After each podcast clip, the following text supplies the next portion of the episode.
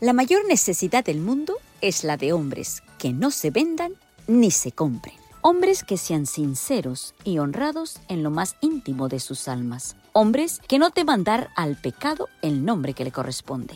Hombres cuya conciencia sea tan leal al deber como la brújula al polo. Hombres que se mantengan de parte de la justicia aunque se desplomen los cielos. Soy Sonia Cano y te doy la bienvenida a Conflicto y Valor, meditaciones vespertinas escritas por Elena de White. 24 de febrero. Valores cambiados. La promesa bíblica se encuentra en Génesis 25, 34. Así, menospreció Esaú la primogenitura. Esaú no amaba la devoción, ni tenía inclinación hacia la vida religiosa. Las exigencias que acompañaban a la primogenitura espiritual eran para él una restricción desagradable y hasta odiosa. La ley de Dios, condición del pacto divino con Abraham, era considerada por Esaú como un yugo servil. Inclinado a la complacencia propia, nada deseaba tanto como la libertad para hacer su gusto. Para él, el poder y la riqueza, los festines y el alboroto constituían la felicidad. Se jactaba de la libertad ilimitada de su vida idómita y errante. Hay muchos que son como Esaú, él representa a aquellos que tienen a su alcance una valiosa bendición especial, la herencia eterna, una vida perdurable como la vida de Dios, el Creador del universo, felicidad sin medida y un eterno peso de gloria, pero que han dado rienda suelta a sus apetitos, pasiones e inclinaciones, de tal forma que se ha debilitado su poder para discernir y apreciar el valor de las cosas eternas.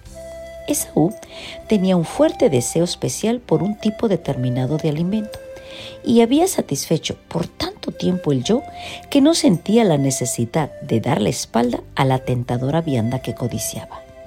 Pensó en ella y sin hacer un esfuerzo especial para dominar su apetito, hasta que el poder del mismo lo dominó y echó por tierra toda otra consideración, se imaginó que sufriría una gran molestia y aún muerte si no podía obtener precisamente ese plato.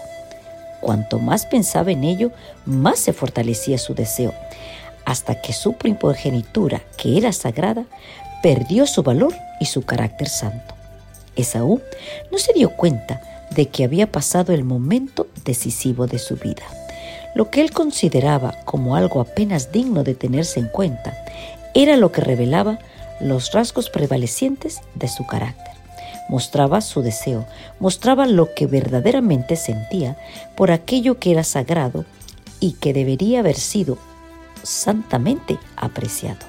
Vendió su primogenitura por una pequeña complacencia en solucionar sus deseos inmediatos y esto determinó el curso posterior de su vida.